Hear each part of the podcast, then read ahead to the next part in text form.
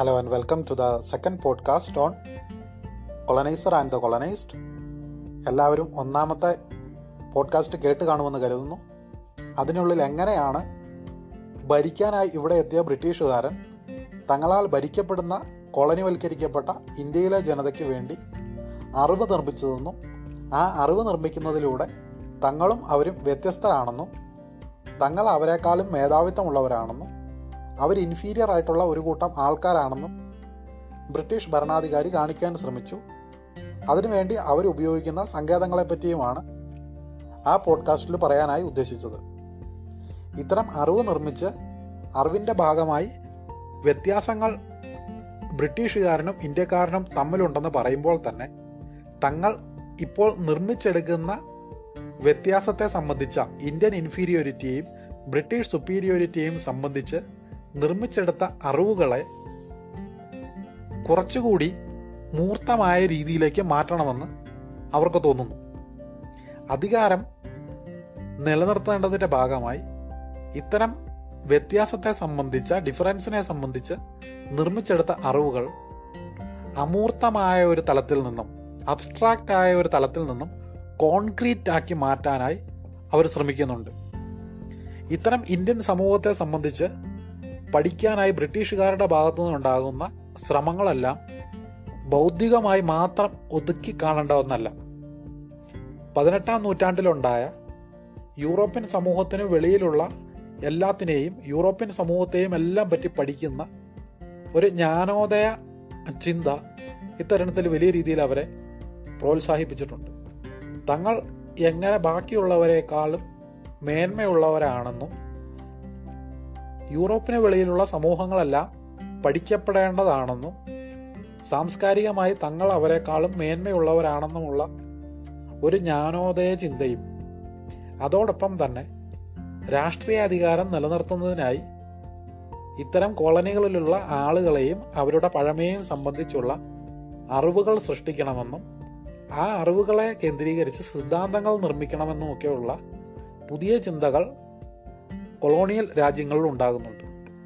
ഇതിന്റെ ഭാഗമായാണ് ഇന്ത്യൻ സമൂഹത്തെ പഠിക്കാനും ലഭിച്ച അറിവുകളെ ഉപയോഗിച്ചുകൊണ്ട് ഇന്ത്യൻ സമൂഹത്തെ ഭരിക്കാനും ബ്രിട്ടീഷുകാരനും ശ്രമിക്കുന്നത്.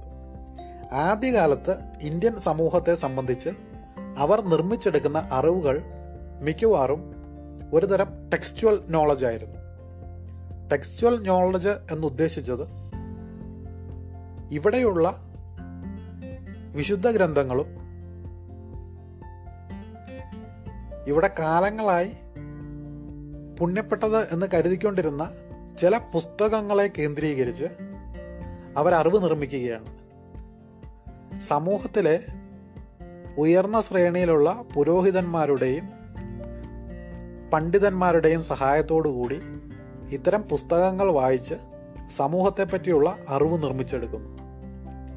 അങ്ങനെയുള്ള ആദ്യ ശ്രമങ്ങളിൽ ബ്രിട്ടീഷുകാരൻ ബ്രാഹ്മണ പണ്ഡിറ്റുകളുടെയും കായസ്ഥന്മാരുടെയും സഹായത്തോടുകൂടി തദ്ദേശീയമായി ഉണ്ടായിരുന്ന മതപരമായ ബ്രാഹ്മണിക്കൽ മതത്തിന്റെ പുസ്തകങ്ങൾ വായിക്കുകയും അതിൽ നിന്ന് അറിവ് നിർമ്മിക്കുകയും ചെയ്യുന്നു അങ്ങനെ അവർ നിർമ്മിക്കുന്ന ഒരറിവാണ് ഇന്ത്യൻ സമൂഹം വർണത്തിലടിസ്ഥിതമായി ശ്രേണിബദ്ധമായി ഇരിക്കുന്ന ഒന്നാണെന്നുള്ളത്. എന്നാൽ വെല്ലസ്ലിയുടെ കാലമാകുമ്പോഴേക്കും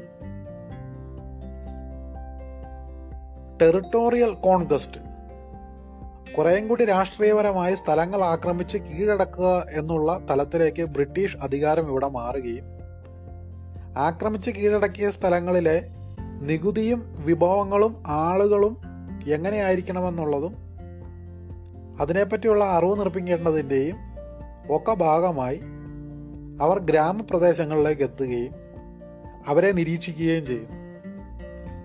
ഫ്രാൻസിസ് ബുക്കാനനും കോളിൻസ് മക്കൻസിയും ഒക്കെ ഇത്തരത്തിൽ നടത്തിയ യാത്രകൾ അറിയാവുന്നതാണ്. പുസ്തകങ്ങളിൽ തങ്ങൾ ബ്രാഹ്മണ പണ്ഡിറ്റുകളും കായസ്ഥന്മാരും എല്ലാം വായിച്ച് കേട്ട ഒരു സമൂഹത്തിനും അപ്പുറം മറ്റൊരു ഇന്ത്യൻ സമൂഹം ഉണ്ടെന്നും ആ സമൂഹത്തെയും കൂടെ പഠിക്കേണ്ടതാണെന്നുമുള്ള ഒരു ബോധം ഇക്കാലഘട്ടത്തിലാണ് അവർക്കുണ്ടാകുന്നത്. ഇന്ത്യൻ സമൂഹത്തെ തങ്ങളുടെ ഇപ്പോൾ ലഭിച്ച അറിവിന്റെയും കൂടി അടിസ്ഥാനത്തിൽ ശാസ്ത്രീയപരമായി വിശകലനം ചെയ്ത് പഠിക്കേണ്ടത് ആവശ്യമാണെന്ന് ഈ സമയത്ത് ബ്രിട്ടീഷ് ഭരണാധികാരികൾക്ക് തോന്നുകയാണ്. ഇതിന്റെയൊക്കെ ഭാഗമായിട്ടാണ് ഇന്ത്യയിലെ വിവിധ വിഭാഗം ആളുകളെ പറ്റിയും ജാതികളെ പറ്റിയും വലിയ ബൃഹത് വിവരണങ്ങൾ ഇവർ സൃഷ്ടിക്കുന്നത്. അതിൽ വളരെ പ്രധാനപ്പെട്ടതാണ് വിവിധ ജാതിയിലുള്ള ആളുകളുടെ രേഖാചിത്രം വരയ്ക്കുക എന്നുള്ളത്. ഇത്തരം രേഖാചിത്രങ്ങളിൽ ഓരോ ജാതിയുടെയും പ്രത്യേകമായി അവരുടെ ശാരീരികമായിട്ടുള്ള പ്രത്യേകതകളെ ഹൈലൈറ്റ് ചെയ്യാനായി ബ്രിട്ടീഷുകാരൻ ശ്രമിച്ചിരുന്നു. പിൽക്കാലത്ത് ജാതിയിലൂടെ ഇന്ത്യൻ സമൂഹത്തെ കാണുക എന്ന് പറയുമ്പോൾ അവരുടെ ശാരീരികമായി അവരുടെ പ്രത്യേകതകളെ കൂടുതൽ പോയിന്റ് ചെയ്യാനായിട്ടാണ് ബ്രിട്ടീഷുകാരൻ ശ്രമിക്കുന്നത്. ഈ അറിവ് അവർ ഇന്ത്യക്കാരിലേക്കും തരും. പക്ഷേ ഇത്തരം അറിവ് നിർമ്മാണങ്ങൾ ഒരിക്കലും ബൃഹത്തായ ജാതിയെപ്പറ്റി പഠിക്കാനുള്ള ഒരു ശ്രമത്തിന്റെ ഭാഗമായിരുന്നില്ല. ഓരോ പ്രദേശത്തു നിന്നും കിട്ടാവുന്ന വിഭവങ്ങൾ എന്തൊക്കെയാണ്? ഓരോ പ്രദേശത്തെയും മൂപ്പന്മാർ ആരൊക്കെയാണ്? ഏത് വഴിയിലൂടെ ഇത്തരം വിഭവങ്ങൾ ശേഖരിക്കാൻ പറ്റും എന്നുള്ളതിൽ മാത്രമായി അവരുടെ അന്വേഷണം ആ സമയത്ത് ഒതുങ്ങിപ്പോയിരുന്നു. ആയിരത്തി എണ്ണൂറ്റി അൻപത്തി ഏഴിന് ശേഷമുള്ള കാലഘട്ടത്തിൽ post eighteen fifty seven revolt. ഇന്ത്യയെ ബ്രിട്ടീഷുകാരൻ കാണുന്നത് ലബോറട്ടറി ഓഫ് മാൻകൈൻഡ് എന്നോ അല്ലെങ്കിൽ ഒരു ലിവിങ് മ്യൂസിയം എന്നൊക്കെയുള്ള തലത്തിലാണ് ജീവിക്കുന്ന മ്യൂസിയം മനുഷ്യവംശത്തിന് മുഴുവൻ പരീക്ഷണശാല എന്നുള്ള രീതിയിലൊക്കെയാണ് ഇത്രയും വ്യത്യസ്ത തരത്തിലുള്ള ആളുകൾ അധിവസിക്കുന്ന മറ്റൊരു സ്ഥലം ഇല്ല എന്നാണ് അവർ പറയുന്നത്. ഇന്ത്യൻ സമൂഹത്തെക്കുറിച്ച് പഠിക്കുമ്പോൾ എച്ച് എച്ച് റിസ്ലി എന്ന നരവംശ ശാസ്ത്രജ്ഞൻ അയാളുടെ പീപ്പിൾ ഓഫ് ഇന്ത്യ എന്ന് പറയുന്ന പുസ്തകത്തിൽ പറയുന്നുണ്ട്. Caste forms the cement that holds together the myriad unit of Indian society. Indian സമൂഹത്തെ ഏറ്റവും അടിസ്ഥാനപരമായി നിലനിർത്തുന്ന ശക്തി എന്ന് പറയുന്നത് ജാതി എന്നാണ് റിസ്ലി പറയുന്നത്. ജാതിയാണ് വ്യത്യസ്ത ഭാഗങ്ങളായി ചിതറിക്കിടക്കുന്ന അല്ലെങ്കിൽ ഇന്ത്യൻ സമൂഹത്തിലെ ഓരോ ഭാഗത്തെയും ചേർത്ത് നിർത്തി സമൂഹമായി മാറ്റുന്നതിൽ ഏറ്റവും അടിത്തട്ടിൽ പ്രവർത്തിക്കുന്ന ഘടകം എന്ന് പറയുന്നത് ജാതിയാണ്. ജാതിയാണ് ഏറ്റവും അടിസ്ഥാനപരമായ ഘടകം എന്നുള്ള ആശയം റിസ്ലി മുൻപോട്ട് വെക്കുക.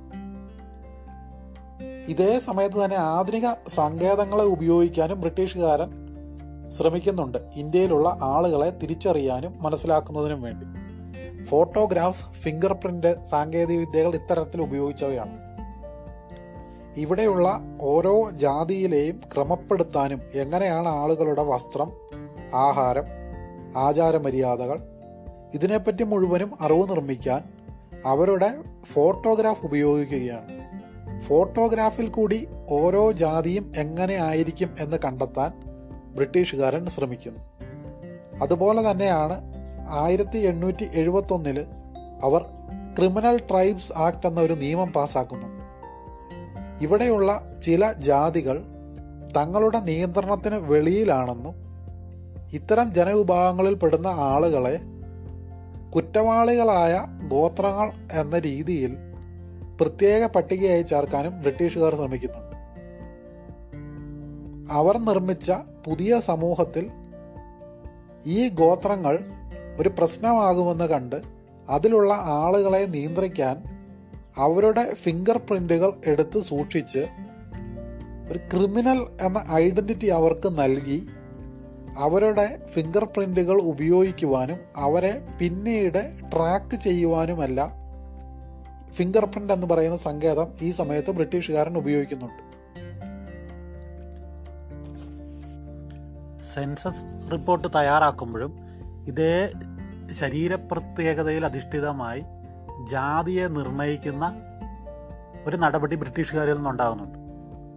ബ്രിട്ടീഷ് അധികാരികൾ സെൻസസ് പട്ടിക തയ്യാറാക്കുമ്പോൾ ഏറ്റവും മികച്ച മൂക്കുള്ള ശാരീരിക പ്രകൃതിയിൽ ഏറ്റവും മികച്ച മൂക്കുള്ള ആളുകൾ പട്ടികയുടെ ഏറ്റവും മുകളിലും മോശം മൂക്കുള്ള ആളുകൾ താഴെയും വരണമെന്ന് പറയുന്നു. Caste with finest nose at the top and with coarsest at the bottom of the list അപ്പോൾ എല്ലാ വിഭാഗം ആളുകളെ പറ്റിയും കൃത്യമായ ഒരു വിവരം ശേഖരിച്ച് അവരുടെ ശാരീരിക പ്രത്യേകതകൾ അനുസരിച്ച് അവരെ അടുക്കി പ്രത്യേക പ്രത്യേക ഇടങ്ങളിൽ അവരെ അടുക്കി വിൽക്കാനായിട്ടുള്ള ഒരു ശ്രമം ബ്രിട്ടീഷ് അധികാരികളിൽ നിന്ന് ഇക്കാലഘട്ടത്തിൽ ഉണ്ടാകുന്നുണ്ട്. അവർ തന്നെ പറയുന്നുണ്ട് ഇവിടെയുള്ള ഇന്ത്യൻ ക്രിമിനൽ ആയിട്ടുള്ള അല്ലെങ്കിൽ ഈ ക്രിമിനൽ ട്രൈബ് എന്നൊക്കെ വിളിക്കുന്നവർ they are different from Europeans അവർ യൂറോപ്യന്മാരെ പോലെയല്ല. അപ്പോൾ അവരെ എങ്ങനെ നേരിടണം? They should settled in special colonies under surveillance. Government നിരീക്ഷണത്തിൽ പ്രത്യേക സ്ഥലങ്ങളിലാക്കി അവരെ നിയന്ത്രിക്കണം എന്നാണ് ബ്രിട്ടീഷ് ഭരണാധികാരി പറയുന്നത് ഇന്ത്യക്കാരായ ഷണ്ടരായ ആളുകളെ പറ്റി പറയുന്നത് അവർ കുട്ടികളെ തട്ടിക്കൊണ്ടുപോവുകയും അവരുടെ പ്രത്യുൽപാദന ശേഷി നശിപ്പിക്കുകയും ചെയ്യുന്ന ആളുകൾ എന്ന തരത്തിലാണ്. ബ്രിട്ടീഷുകാർ ഇന്ത്യയിലുള്ള ഓരോ വിഭാഗം ആളുകളെയും പ്രത്യേകമായി കണ്ടെത്തുവാനും നിർവചിക്കാനും ആയിരത്തി എണ്ണൂറ്റി അൻപത്തി ഏഴിന് ശേഷം ശ്രമിക്കുന്നുണ്ട്. ബ്രിട്ടീഷ് ഇന്ത്യയിൽ ആയിരത്തി എണ്ണൂറ്റി അൻപത്തിയേഴിന് മുൻപ് ആയിരത്തി എണ്ണൂറുകളിലൊക്കെ പട്ടാള റിക്രൂട്ട്മെന്റിലേക്ക് പ്രധാനമായും ബ്രാഹ്മണ രജപുത്ര പശ്ചാത്തലമുള്ള ആളുകളെയാണ് കൂടുതൽ തിരഞ്ഞെടുത്തിരുന്നത്. എന്നാൽ ആയിരത്തി എണ്ണൂറ്റി അൻപത്തി ഏഴിലെ കലാപത്തിനു ശേഷം മിക്സ്ഡ് ആയിട്ടുള്ള എല്ലാ റെജിമെന്റും പിരിച്ചുവിടുകയാണ്. ആയിരത്തി എണ്ണൂറ്റി എൺപതുകളാകുമ്പോഴേക്കും ബ്രിട്ടീഷ് ഇന്ത്യയിലെ പട്ടാളം മുഴുവനും ജാതിയുടെയും വംശീയതയുടെയും അടിസ്ഥാനത്തിൽ പ്രത്യേക യൂണിറ്റുകളായി തിരിക്കുകയാണ്. അങ്ങനെ നോക്കിക്കഴിയുമ്പോൾ രജപുത്രന്മാർ ബ്രാഹ്മണന്മാർ സിഖുകാർ തുടങ്ങി പ്രത്യേകം റെജിമെന്റുകൾ ഇക്കാലഘട്ടത്തിൽ ബ്രിട്ടീഷുകാർ സൃഷ്ടിച്ചെടുക്കുന്നു. അതിൽ ഏറ്റവും പരിഗണന ലഭിച്ചത് സിഖുകാർക്കാണ്.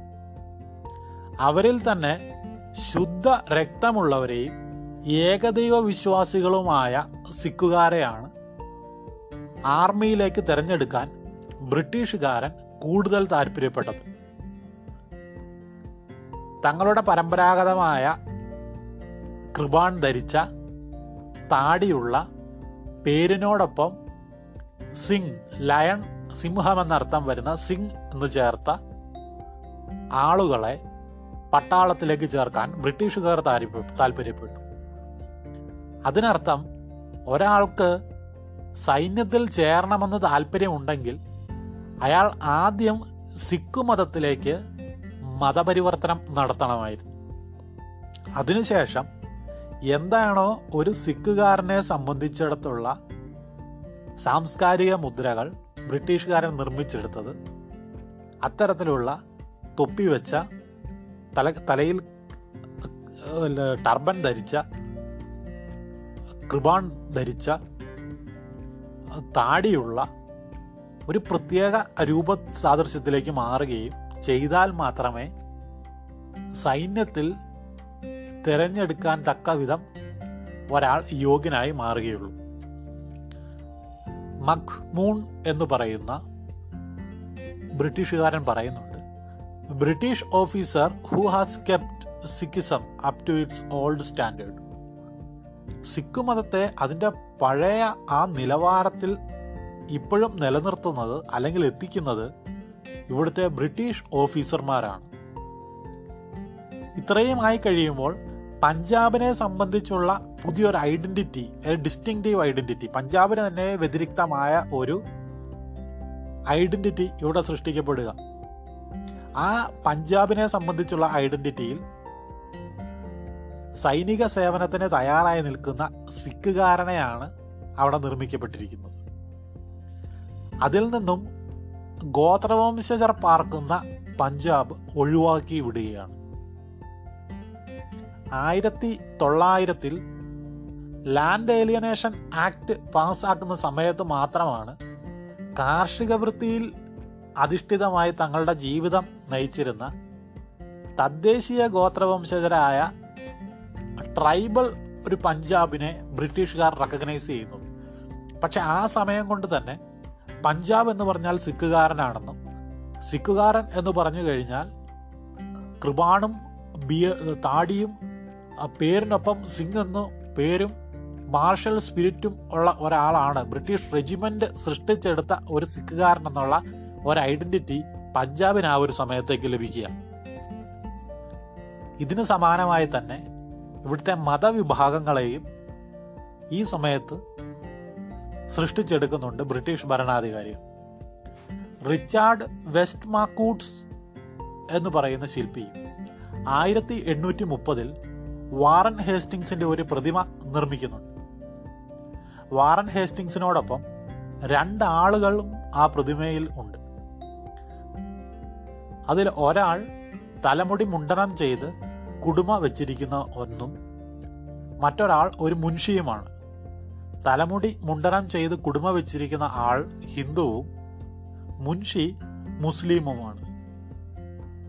ഇതോടുകൂടി ബ്രിട്ടീഷുകാരൻ ഒരു കാര്യം പ്രഖ്യാപിക്കുകയാണ്. തങ്ങൾ പിടിച്ചെടുത്ത ഇന്ത്യ രണ്ട് വിഭാഗം ആളുകൾ താമസിക്കുന്നതാണ്. ഇന്ത്യൻ സമൂഹം രണ്ടായി പകുത്തിരിക്കുന്നു. ഒരു ഭാഗത്ത് ഹിന്ദുക്കളും മറ്റൊരു ഭാഗത്ത് മുസ്ലിങ്ങളും. അതുപോലെ തന്നെ തലമുടി മുണ്ടനം ചെയ്ത് ഒരു ടോപ്പ് നോട്ട് കുടുമ വെച്ചാൽ അത് ഹിന്ദുവായെന്നും പേർഷ്യൻ രീതിയിൽ വസ്ത്രധാരണം ചെയ്താൽ അത് ഒരു മുൻഷി മുസ്ലിം ആണെന്നും ഒക്കെയുള്ള ധാരണകൾ പിൽക്കാല സമൂഹത്തിലേക്ക് നൽകാനും ഇത്തരം ചിത്രീകരണങ്ങൾ കൊണ്ട് ബ്രിട്ടീഷുകാരന് സാധിച്ചു. എന്നാൽ ഇന്ത്യയിൽ അതിനു മുൻപ് ഈ പ്രദേശത്ത് ഉപഭൂഖണ്ഡത്തിലുണ്ടായിരുന്ന മുസ്ലിം സഞ്ചാരികളോ ഭരണാധികാരികളോ ഒരിക്കലും ഇവിടെയുള്ള ആളുകളെ ഹിന്ദുക്കൾ എന്ന മതത്തിന്റെ പേരിൽ വിളിച്ചിരുന്നില്ല. ഹിന്ദു എന്ന വാക്കുകൊണ്ട് സിന്ധു നദിക്ക് കിഴക്ക് കിടക്കുന്ന ആളുകൾ എന്ന് മാത്രമേ അർത്ഥമാക്കിയിരുന്നുള്ളൂ. അതുപോലെ തന്നെ തദ്ദേശീയരായ ആളുകൾ മധ്യ ഏഷ്യയിൽ നിന്ന് വന്ന ഭരണാധികാരികളെ ഒരിക്കലും മുസ്ലിം എന്ന ഒരു മതത്തിന്റെ പേരിലല്ല വിളിച്ചിരുന്നത്. ഷെൽഡൺ പൊളോക്ക് ഒക്കെ അഭിപ്രായപ്പെട്ടിട്ടുണ്ട്. ഒന്നുകിൽ ഈ വന്ന ആളുകളെ രാവണന്റെ അവതാരങ്ങളായിട്ടോ അല്ലെങ്കിൽ തുർക്കികൾ എന്നുള്ള പേരിലോ ഒക്കെയാണ് ഇവിടെയുള്ള ആളുകൾ വിളിച്ചിരുന്നത്. അല്ലാതെ മുസ്ലിങ്ങൾ എന്ന പേരിലല്ല. എന്നാൽ പതിനെട്ടാം നൂറ്റാണ്ടിൽ ബ്രിട്ടീഷുകാരൻ വന്നതോടുകൂടി ഇന്ത്യൻ സമൂഹം ഹിന്ദുക്കളെന്നും മുസ്ലിങ്ങളെന്നും രണ്ട് വ്യത്യസ്ത വിഭാഗം ആളുകളുള്ള ഒരു സമൂഹമാണ് എന്ന തരത്തിലുള്ള ബോധ്യം ആഴത്തിൽ പതിയാനിടയായി. ഹേസ്റ്റിങ്സിന്റെ സമയത്ത് ഈ രണ്ട് സമൂഹങ്ങൾക്കും വേണ്ടി പ്രത്യേകമായ വ്യക്തി നിയമങ്ങൾ നിർമ്മിക്കുകയുണ്ടായി. ബ്രിട്ടീഷുകാരായ ഡോം ഓർമന്റെയൊക്കെ അഭിപ്രായത്തിൽ മുസ്ലിങ്ങൾ ആക്രമണ സ്വഭാവമുള്ളവരും സ്വേച്ഛാധിപതികളും പൗരുഷം നിറഞ്ഞവരുമാണ്. അതേസമയം ഹിന്ദുക്കൾ വിമുഖരും ചുണയില്ലാത്തവരും സ്ത്രൈണത നിറഞ്ഞ ആളുകളുമാണ്. വളരെ കൃത്യമായി സമൂഹത്തിൽ രണ്ട് വിഭാഗം മതവിഭാഗങ്ങളുണ്ടെന്നും അവർ വ്യത്യസ്ത സ്വഭാവ സവിശേഷതകളുള്ള ആളുകളാണ് എന്നുള്ള ഒരു ബോധ്യം ആളുകളുടെ ഇടയിലേക്ക് നിർമ്മിച്ചു കൊടുക്കാൻ ഈ സമയത്ത് ബ്രിട്ടീഷുകാർക്ക് സാധിച്ചു. ഹിന്ദു എന്ന് അവർ പറഞ്ഞ മതത്തിൽപ്പെടുന്ന ആളുകൾ യുക്തിയില്ലാത്തവരും അന്ധവിശ്വാസികളാണെന്നും അവരുടെ വിശ്വാസങ്ങൾ ഒരുതരം ക്രിയേറ്റീവ് ഇമാജിനേഷനാണ് കൃത്യമായി പറഞ്ഞാൽ Hinduism as a system of dream like knowledge dominated by a creative imagination Hindu എന്ന് തങ്ങൾ വിളിച്ച ആ മതത്തിൽപ്പെടുന്ന ആളുകളും അവരുടെ വിശ്വാസവും അന്ധവിശ്വാസവും യുക്തിയില്ലാത്തതാണെന്നും അവരുടെ വിശ്വാസം എന്ന് പറയുന്നതും അതിലെ അറിവും സ്വപ്ന സമാനമായ ഒരു ഇമാജിനേഷന്റെ ഭാഗമായിട്ടുണ്ടായതാണ് അവരുടെ അറിവുകൾ എന്നുമാണ് ബ്രിട്ടീഷുകാരൻ പറയുന്നത്. അതേ സമയത്ത് തന്നെ ഈ സ്വപ്ന സമാനമായ അറിവെന്നൊക്കെ കാണിക്കുന്നത് തന്നെ ഇന്ത്യയിലുള്ള ആളുകളുടെ വിശ്വാസം ഒട്ടും യുക്തിയില്ലാത്തതാണെന്ന് കാണിക്കാൻ ഉപയോഗിച്ചിരിക്കുന്ന ചില വാക്കുകളാണ് ബ്രിട്ടീഷുകാരൻ. ഇവർ രണ്ട് കാര്യങ്ങൾ ഇവരിവിടെ പ്ലേസ് ചെയ്യുകയാണ്. ഒന്ന് സ്പിരിച്വൽ ആയിട്ട് നിൽക്കുന്ന ഒരു ഇന്ത്യ മറുഭാഗത്ത് മെറ്റീരിയലിസ്റ്റ് ആയിട്ട് നിൽക്കുന്ന ബ്രിട്ടൻ. ഇൻഡസ്ട്രിയൽ റവല്യൂഷൻ വന്ന സയന്റിഫിക് റവല്യൂഷൻ വന്ന ക്യാപിറ്റലിസം ഡെവലപ്ഡ് ചെയ്തിരിക്കുന്ന ഒരു ബ്രിട്ടൻ ഒരു ഭാഗത്ത് ഒരു മാറ്റവും വരാതെ ഇരിക്കുന്ന സ്പിരിച്വലായ ഇന്ത്യ മറുഭാഗത്ത്. എന്നിട്ട് അവർ അതിന്റെ കൂടെ കൂട്ടിച്ചേർക്കുകയാണ്. ഇവിടുത്തെ ഈ മോശം അവസ്ഥയ്ക്ക് കാരണം ദ പോളിത്തേസം ഇൻ ഇന്ത്യ ഇവിടെയുള്ള ആളുകളുടെ ബഹുദൈവ ആരാധന. അവിടെ അവരെ കാണിക്കുകയാണ് തങ്ങൾ ഏകദൈവത്തെ ആരാധിക്കുന്ന ഒരു വിശ്വാസമുള്ള സ്ഥലത്തുനിന്ന് വരുന്നു. ഇവിടെ ബഹുദൈവ ആരാധന നിൽക്കുന്നു. അതോടൊപ്പം തന്നെ ഇവിടെ ബ്രാഹ്മണ മേധാവിത്വം നിറഞ്ഞ ഒരു മതം. അതുകൊണ്ടാണ് ഇവിടെ ഇങ്ങനെ ഒരു പ്രശ്നം ഉണ്ടാകുന്നത്. അതിന്റെ കൂടെ തന്നെ കൂട്ടിച്ചേർക്കുകയാണ്. എപ്പോഴെങ്കിലും ഒരു മതത്തെക്കുറിച്ചോ ജാതിയെപ്പറ്റിയോ എഴുതേണ്ടി വന്നാൽ ഹിന്ദുക്കളെ സംബന്ധിച്ചാണ് എഴുതേണ്ടി വരുന്നതെങ്കിൽ തീർച്ചയായിട്ടും അവരുടെ ജാതി എഴുതുക മറ്റുള്ള ആൾക്കാരെ പറ്റിയാണ് എഴുതുന്നതെങ്കിൽ അവരുടെ മതം എഴുതുക എന്നുള്ള ഒരു ധാരണ ഈ കാലത്ത് ബ്രിട്ടീഷുകാരൻ ഉണ്ടാക്കി വെക്കുന്നുണ്ട്. അതിനർത്ഥം ഹിന്ദു സമൂഹത്തിൽ മാത്രമേ ജാതി ഉള്ളൂ എന്ന ബ്രിട്ടീഷുകാരന്റെ മറ്റൊരു നോട്ട പെസകിന്റെ ഭാഗമായി ഉണ്ടായതാണ് ഇന്ത്യയെ മനസ്സിലാക്കുന്നതിന്റെ ജാതി എന്നുള്ളത് ഹിന്ദു എന്ന് പറയുന്ന മതത്തിലല്ല ഇന്ത്യൻ സമൂഹത്തിൽ മുഴുവനാണ്. പക്ഷെ അവരെ ഇന്ത്യൻ സാഹചര്യത്തെക്കുറിച്ച് പഠിച്ചപ്പോൾ ഹിന്ദുക്കളാണ് ജാതി നിറഞ്ഞത് എന്നുള്ള ഒരു ധാരണയിലാണ് അവർ അവരുടെ അറിവ് നിർമ്മിച്ച് വെച്ചത്. ഹിന്ദുക്കൾക്ക് ശേഷം മുസ്ലിങ്ങളെ പറ്റിയുള്ള തങ്ങളുടെ ബോധ നിർമ്മാണത്തിലാണ് അറിവ് നിർമ്മാണത്തിലാണ് ബ്രിട്ടീഷുകാർ. മുസ്ലിങ്ങളെ സംബന്ധിച്ചിടത്തോളം എല്ലാ കാലഘട്ടത്തിലും ഒരു സസ്പീഷൻ സംശയത്തോടു കൂടിയാണ് ബ്രിട്ടീഷുകാരൻ നോക്കിക്കാണുന്നത്. ഇത് പിൽക്കാലത്ത് ബ്രിട്ടീഷുകാരും മുസ്ലിങ്ങളും തമ്മിലുള്ള തീരാത്ത ഒരു ശത്രുത ഒരു അനിമോസിറ്റി സ്വാതന്ത്ര്യത്തിന്റെ ആ സമയം നാൽപ്പത്തേഴ് വരെ അത് തുടരുകയാണ്. ഇവർ പറയുന്നുണ്ട് ഈ the whole instruction is a great Mohammedan conspiracy എന്ന്. ആയിരത്തി എണ്ണൂറ്റി അമ്പത്തി ഏഴിലുണ്ടായ മുഴുവൻ പ്രശ്നങ്ങളും മുസ്ലിങ്ങളുടെ ഗൂഢാലോചനയുടെ ഭാഗമായി ഉണ്ടായതാണെന്നാണ് ബ്രിട്ടീഷുകാരൻ പറഞ്ഞു വയ്ക്കുന്നത് എന്നിട്ട് എങ്ങനെയാണോ ഹിന്ദുക്കളെയും മുസ്ലിങ്ങളെയും കണ്ടത് അതുപോലെ അവർ കിഴക്കൻ നാടുകളെയും പടിഞ്ഞാറൻ നാടുകളെയും പ്ലേസ് ചെയ്യാൻ ശ്രമിക്കുക. ഇന്ത്യ അടക്കമുള്ള കിഴക്കൻ നാടുകൾ സ്ത്രൈണത നിറഞ്ഞതും ഇവിടുത്തെ ഭരണാധികാരികളും ഭരണവംശവും മുഴുവനും അഴിമതി നിറഞ്ഞതുമാണെന്നാണ് ബ്രിട്ടീഷുകാരൻ പറയുന്നത്. അതേസമയം തങ്ങൾ വന്നിരിക്കുന്ന യൂറോപ്പ് ഇൻഡസ്ട്രിയൽ റവല്യൂഷൻ നടന്ന അതുപോലെ തന്നെ ലോകത്തിലെ ഏറ്റവും ശക്തിയുള്ള രാജ്യമായി മാറിയ ഇംഗ്ലണ്ടിൽ നിന്നാണ് തങ്ങൾ വന്നിരിക്കുന്നത്. അതുപോലെ തന്നെ ഇന്ത്യ എന്ന് പറഞ്ഞിരിക്കുന്ന രാജ്യം ഒരിക്കലും മാറ്റമില്ലാതെ പുരോഗമനം പ്രാപിക്കാത്ത കിടക്കുന്ന ഒരു സാഹചര്യത്തിലാണ് ഇപ്പോഴും തുടരുന്നത് എന്നുമുള്ള ഒരാശയമാണ് യൂറോപ്പിനെയും ഇന്ത്യയെയും തട്ടിച്ച് അവർ പറഞ്ഞു വെക്കാനായിട്ട് ശ്രമിക്കുന്നത്. ഇന്ത്യൻ ആളുകളുടെ ജീവിതത്തെക്കുറിച്ച് സംസാരിക്കുമ്പോഴും ഇന്ത്യൻ ആളുകളുടെ ജീവിതവും ഇന്ത്യൻ സമൂഹവും മുഴുവനും മതപരമായി നിർണയിക്കപ്പെട്ടിരിക്കുന്നു എന്ന ബോധമാണ് മുൻപോട്ട് വയ്ക്കുന്നത്. കഴിഞ്ഞ പോഡ്കാസ്റ്റിൽ പറഞ്ഞിരുന്നു ആർക്കിടെക്ചറിനെയും ആർട്ടിനെയും കുറിച്ചൊക്കെ പറയുന്നത്. ഇവിടുത്തെ വിശ്വാസം എന്ന് പറയുന്ന ബാർബേറിയസ് ആണ്. ഇവിടെ ഒരു ഡീബേസ്ഡ് ലാൻഡ് ആണ്. ഇവിടെ ഹിന്ദു ഐഡലേറ്ററി ആണ് ഇവിടുത്തെ കേന്ദ്രം എന്ന് പറയുന്ന വിഗ്രഹത്തെ ആരാധിക്കുന്ന ബീഭത്സമായ കെട്ടിടങ്ങൾ നിർമ്മിക്കുന്ന ആരാധനാലയങ്ങൾ നിർമ്മിക്കുന്ന വളരെ വില കുറഞ്ഞ ഒരു വിശ്വാസത്തിന്റെ ഉടമകളാണ് ഇവിടെയുള്ളത്. എന്ന ഒരു ധാരണ.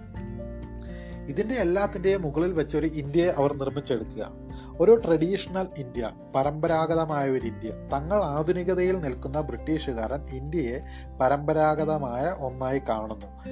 അതിന്റെ ഭാഗമായി ഇന്ത്യ ഈ ട്രഡീഷണൽ ആയിട്ട് തങ്ങൾ നിർമ്മിച്ച ഇന്ത്യയെ ഒരു ട്രഡീഷണൽ പരമ്പരാഗത ഇടത്തിൽ ഇവർ പ്ലേസ് ചെയ്യുകയാണ്. ഇന്ത്യയിലെ രാജാക്കന്മാർ അല്ലെങ്കിൽ ഇവിടുത്തെ നാടുവാഴികളായ ആളുകളെല്ലാം ഫ്യൂഡൽ കാലഘട്ടത്തിലെ സാമന്തന്മാർക്ക് സമാനമായ രീതിയിലാണ് ബ്രിട്ടീഷ് കൊളോണിയൽ അധികാരികൾ അവരെ പരിഗണിക്കുന്നത്. ഇവിടെ പിൽക്കാലത്തുണ്ടാകുന്ന നിർമ്മാണ പ്രവർത്തനങ്ങളിലും തച്ചുശാസ്ത്രങ്ങളിലുമെല്ലാം നിയന്ത്രിക്കുന്നത് ഒരു ബ്രിട്ടീഷ് സ്കൂൾ ഓഫ് ആർട്ട് ഇവിടെ ഉണ്ടാകുകയാണ്. ബ്രിട്ടീഷുകാരായിട്ടുള്ള എക്സ്പേർട്ടുകൾ ഇവിടെ വരികയും അവരിവിടുത്തെ കരകൗശലക്കാരുടെയും ക്രാഫ്റ്റ്മാൻമാരെയും കൺട്രോൾ ചെയ്യുകയും നിയന്ത്രിക്കുകയും ചെയ്യുന്നു ഇവിടുത്തെ ഒരു സ്കൂൾ ഓഫ് ആർട്ടിനെ നിർമ്മാണ പ്രവർത്തനത്തെ കലയെ എല്ലാം ബ്രിട്ടീഷുകാരൻ നിയന്ത്രിക്കുന്നു.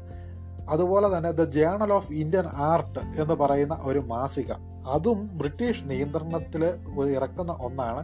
അതിൽ കൂടിയെല്ലാം എങ്ങനെയാണ് ഇവിടെ ഇനി മുതൽ ശില്പകല വരേണ്ടത്? ഇവിടെ കെട്ടിട നിർമ്മാണം വരേണ്ടത്? ആർക്കിടെക്ചർ എങ്ങനെയായിരിക്കണം? അപ്പോൾ തങ്ങൾ എന്താണോ ട്രഡീഷണൽ ആയിരിക്കണം ഇന്ത്യ അല്ലെങ്കിൽ ഇന്ത്യ ട്രഡീഷണൽ ആണ് എന്ന് പറഞ്ഞു വെച്ചിട്ട് എങ്ങനെയായിരിക്കണം ആ ട്രഡീഷണൽ ഇന്ത്യയിലെ നിർമ്മാണ പ്രവർത്തനങ്ങൾ ആ ട്രഡീഷണൽ ഇന്ത്യ എങ്ങനെ ഇരിക്കണം എന്നെല്ലാം നിയന്ത്രിക്കുന്നത് ബ്രിട്ടീഷുകാരനായി അഥവാ എങ്ങനെയായിരിക്കണം ട്രഡീഷണൽ ഇന്ത്യ എന്നുള്ളത് ഇപ്പോൾ നിർവചിക്കുന്നത് ബ്രിട്ടീഷുകാരനാണ്. അയാൾ അയാളുടെ അറിവിന് മുകളിൽ നിന്നാണ്. അല്ലാതെ ഇന്ത്യ എന്തായിരുന്നോ എന്നുള്ളത് ഇപ്പോൾ അവരെ സംബന്ധിച്ചൊരു വിഷയമല്ല. എങ്ങനെയായിരിക്കണം ഇന്ത്യൻ സമൂഹത്തിൽ നടക്കേണ്ട ആർട്ട് അതുപോലെയുള്ള ആർക്കിടെക്ചർ ഇതെല്ലാം തീരുമാനിക്കുന്നത് പിൽക്കാലത്ത് ബ്രിട്ടീഷുകാരനായി മാറുകയാണ്. ഇവിടുത്തെ സ്കൂൾ ഓഫ് ആർട്ടും ഇവിടുത്തെ ജേണൽ ഓഫ് ഇന്ത്യൻ ആർട്ടും എല്ലാത്തിനെയും നിയന്ത്രിക്കുന്നത് ബ്രിട്ടീഷുകാരായി ബ്രിട്ടീഷ് എക്സ്പേർട്സ് ഇവിടെ വരുന്നു. ഇവിടെയുള്ള ക്രാഫ്റ്റ്മാനോട് അവർ പറയുന്നു ഇതാണ് ട്രഡീഷണൽ ഇന്ത്യ അപ്പോൾ ട്രഡീഷണൽ ഇന്ത്യ എങ്ങനെ ഇരിക്കണം എന്ന് തീരുമാനിക്കുന്നത് ഇപ്പോൾ ബ്രിട്ടീഷുകാരനായി മാറി. അതുപോലെ തന്നെ പ്രധാനപ്പെട്ടതാണ് ഈ എങ്ങനെയാണ് ഇവിടുത്തെ സ്ത്രീ പുരുഷ ലിംഗബന്ധങ്ങളെ പറ്റി ബ്രിട്ടീഷുകാരൻ പഠിച്ചതെന്ന് പരിശോധിക്കുന്നത്? റോബർട്ട് ഓം എന്ന് പറയുന്ന ആൾ ആയിരത്തി എഴുന്നൂറ്റി അൻപതുകളിൽ അഭിപ്രായപ്പെട്ടിട്ടുണ്ട് effeminacy of the inhabitants of Hindustan. ഈ ഇന്ത്യൻ സമൂഹത്തിൽ ജീവിക്കുന്ന ആളുകളുടെ സ്വഭാവം എന്ന് പറയുന്നത് സ്ത്രൈണതയാണ്. ഇന്ത്യൻ പുരുഷന്റെ അടിസ്ഥാന സ്വഭാവം എന്ന് പറയുന്നത് സ്ത്രൈണതയാണ്.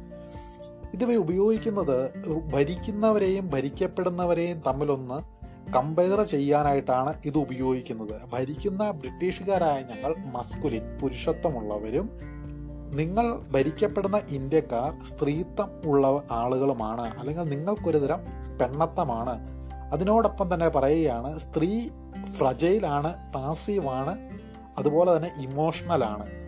വിചാരങ്ങൾക്ക് വികാരങ്ങൾക്ക് കീഴ്പ്പെടുന്നതാണ് ദുർബലയാണ് ഇത്തരം ചില ആശയങ്ങളൊക്കെ ഇതുമായിട്ട് ബന്ധപ്പെട്ട് മുമ്പോട്ട് വയ്ക്കുകയാണ് അവൾ വീടിനുള്ളിൽ കഴിയേണ്ടവളാണ്. ആണുങ്ങളോ അവർ ആക്റ്റീവാണ് ഇന്റലിജന്റ് ബുദ്ധിയുള്ളവരാണ് ഇൻവോൾവ് ഇൻ പബ്ലിക് ലൈഫ് പൊതു ജീവിതത്തിൽ ഇടപെടുന്നതാണ്. അപ്പോൾ ഇന്ത്യൻ ഇന്ത്യക്കാരെ ഒരു ഫെമിനൈനും ബ്രിട്ടീഷുകാരനെ മസ്കുലിനുമായിട്ട് വെക്കുന്ന ഒരു പുതിയ ഒരു കാഴ്ചപ്പാട് മുമ്പോട്ട് വയ്ക്കുക അപ്പോൾ അടുക്കളയിൽ ഒതുങ്ങിപ്പോകുന്ന തീരെ ബുദ്ധിയില്ലാത്ത പാസീവായ ദുർബല ഫ്രജ് ഫ്രജയിലായ ഇമോഷണൽ ആയിട്ടുള്ള വികാരങ്ങളിൽ മാത്രം കീഴ്പ്പെട്ട് നിൽക്കുന്ന ഇന്ത്യയെ രക്ഷിക്കാനായി വന്നിരിക്കുന്ന ബുദ്ധിയുള്ള ആക്റ്റീവായ ഇന്റലിജന്റ് ആയ ഒരു കൂട്ടം ആൾക്കാരാണ് തങ്ങൾ ബ്രിട്ടീഷുകാർ. ആശിഷ് നന്ദിയുടെ ഒരു ബുക്കുണ്ട്. എന്റെ പേര് ഇന്റിമേറ്റ് എനിമി എന്നാണ്. ബ്രിട്ടീഷുകാരെക്കുറിച്ച് ബ്രിട്ടീഷുകാരെ കുറിച്ച് ആശിഷ് നന്ദി സംസാരിക്കുന്നതാണ് കൊളനൈസർ ബ്രിട്ടീഷ് കൊളനൈസറെ കുറിച്ച്. അതിന്റെ അകത്ത് ആശിഷ് നന്ദി ഉപയോഗിച്ചിരിക്കുന്ന ഒരു കാര്യം ഇതാണ്. ഇന്ത്യക്കാരനെ എങ്ങനെയാണ് ഒരു സ്ത്രീ എന്നുള്ള രീതിയിലാണ് ഇന്ത്യയെ പ്ലേസ് ചെയ്തിരിക്കുന്നത്.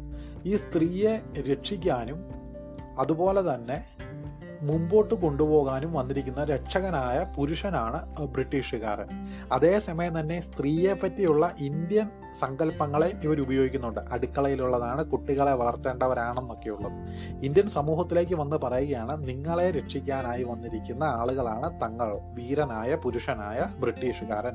അതുപോലെ തന്നെ ഉപയോഗിക്കുന്ന മറ്റൊരു സങ്കല്പമാണ് ഈ ചൈൽഡ്ഹുഡ് ആൻഡ് അഡൽഹുഡ് ഇന്ത്യക്കാരായിട്ടുള്ള ആളുകളെല്ലാം കുട്ടികളാണ്. ബാലിശമാണ് ചിന്ത.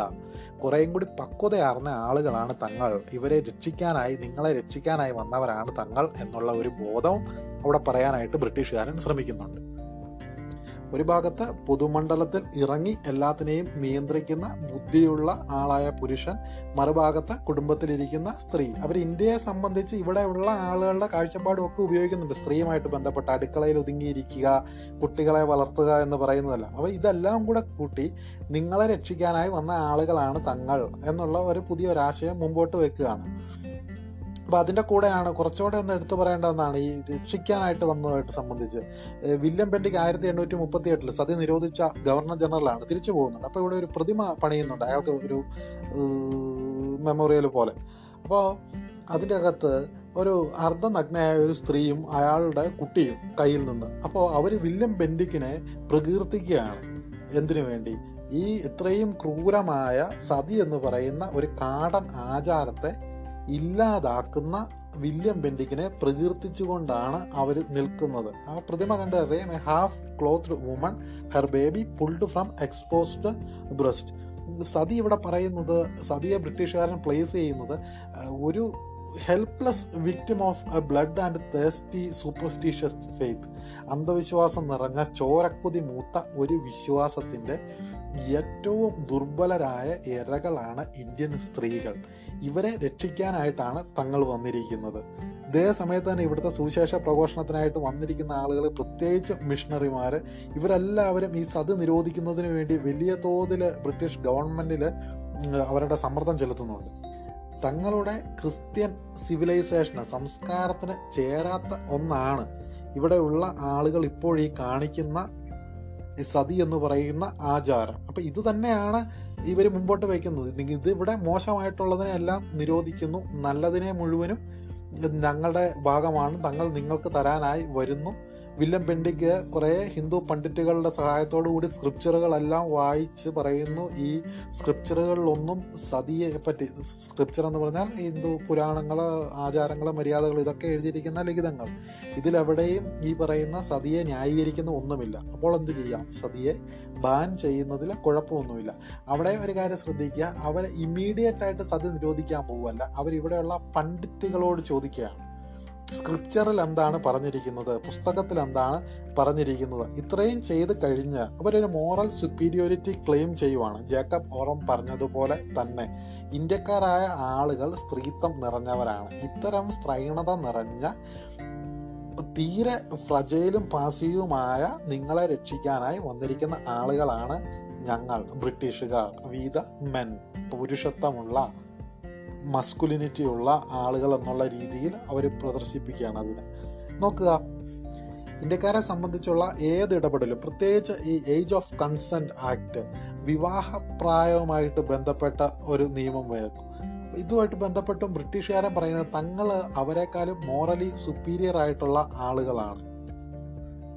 ഇവർ പറയുന്നത് ഈ മതമാണ് ഇവിടെ എല്ലാ വിധത്തിലുള്ള മോറൽ ഡെവലപ്മെന്റിനെ തടഞ്ഞു നിർത്തുന്നത്. അപ്പോൾ മോറൽ ഡെവലപ്മെന്റ് ധാർമ്മികമായ വളർച്ചയ്ക്ക് മുമ്പോട്ട് പോകുമ്പോൾ അതിനെ തടയാൻ വരുന്ന മതം മാറി നിൽക്കേണ്ടതാണ്. അപ്പോൾ ആരുടെ മതമാണ്? ഇവിടെയുള്ള ആളുകളുടെ മതം.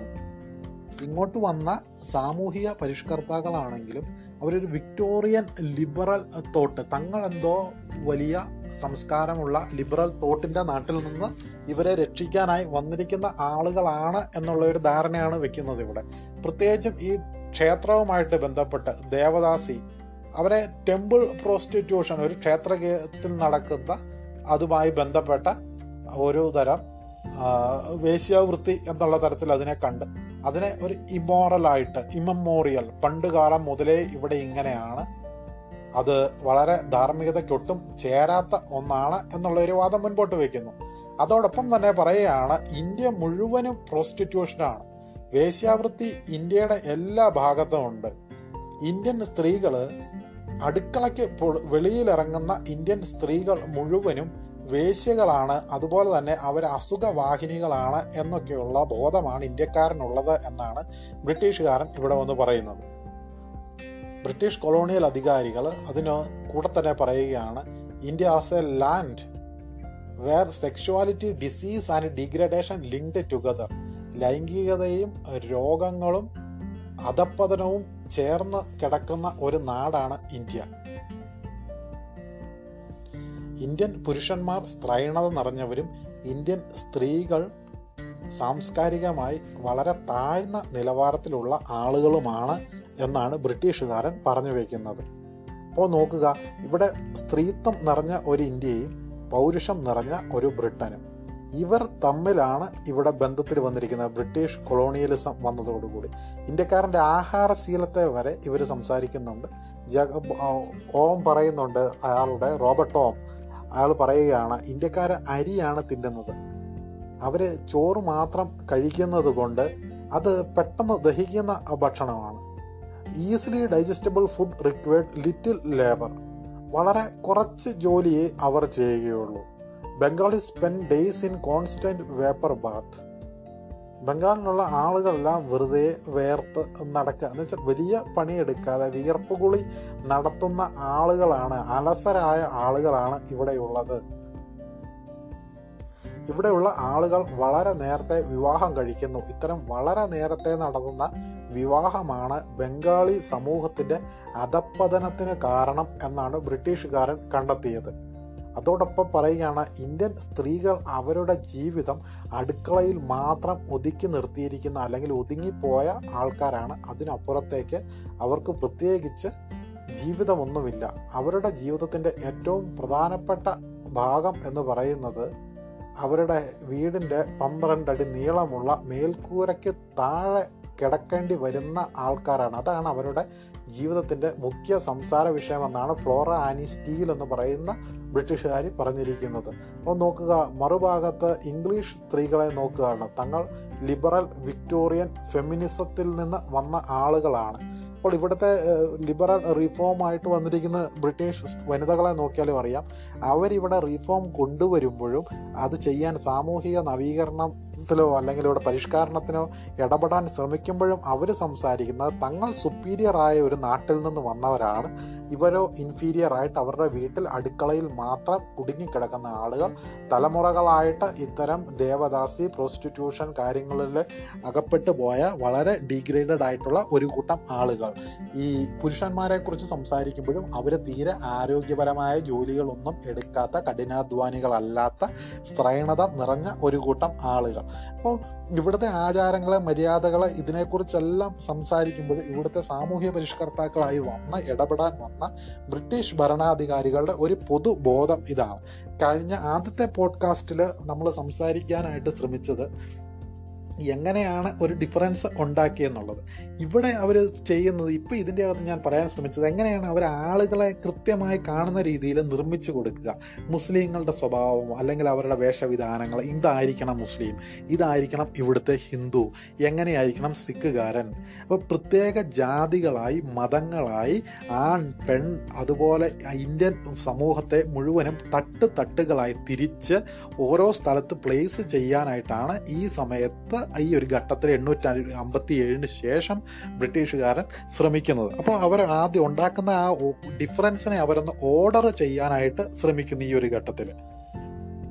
ഈ ഇത്തരം ഓർഡർ ചെയ്യുന്നതിലൂടെയാണ് തങ്ങളുടെ അധികാരം നിലനിർത്താനും അതുപോലെ തന്നെ നിങ്ങളെ രക്ഷിക്കാനായിട്ടാണ് ഞങ്ങൾ വന്നിരിക്കുന്നതെന്ന് പറഞ്ഞാൽ അത് രക്ഷപ്പെടുത്തുക എന്നുള്ളതല്ല. അതിനപ്പുറത്തേക്ക് നിങ്ങൾ ഇൻഫീരിയർ ആണ് എന്നുള്ള ഒരു ബോധം പകർന്നു കൊടുക്കാനായിട്ട് വലിയ തോതിൽ അത് ഇന്ത്യൻ സമൂഹത്തിൽ കാരണമായിട്ടുണ്ട്. ബ്രിട്ടീഷ് അധികാരത്തെ നിലനിർത്താനായും അത് വലിയൊരു തോതിൽ സഹായിച്ചിട്ടുണ്ട്.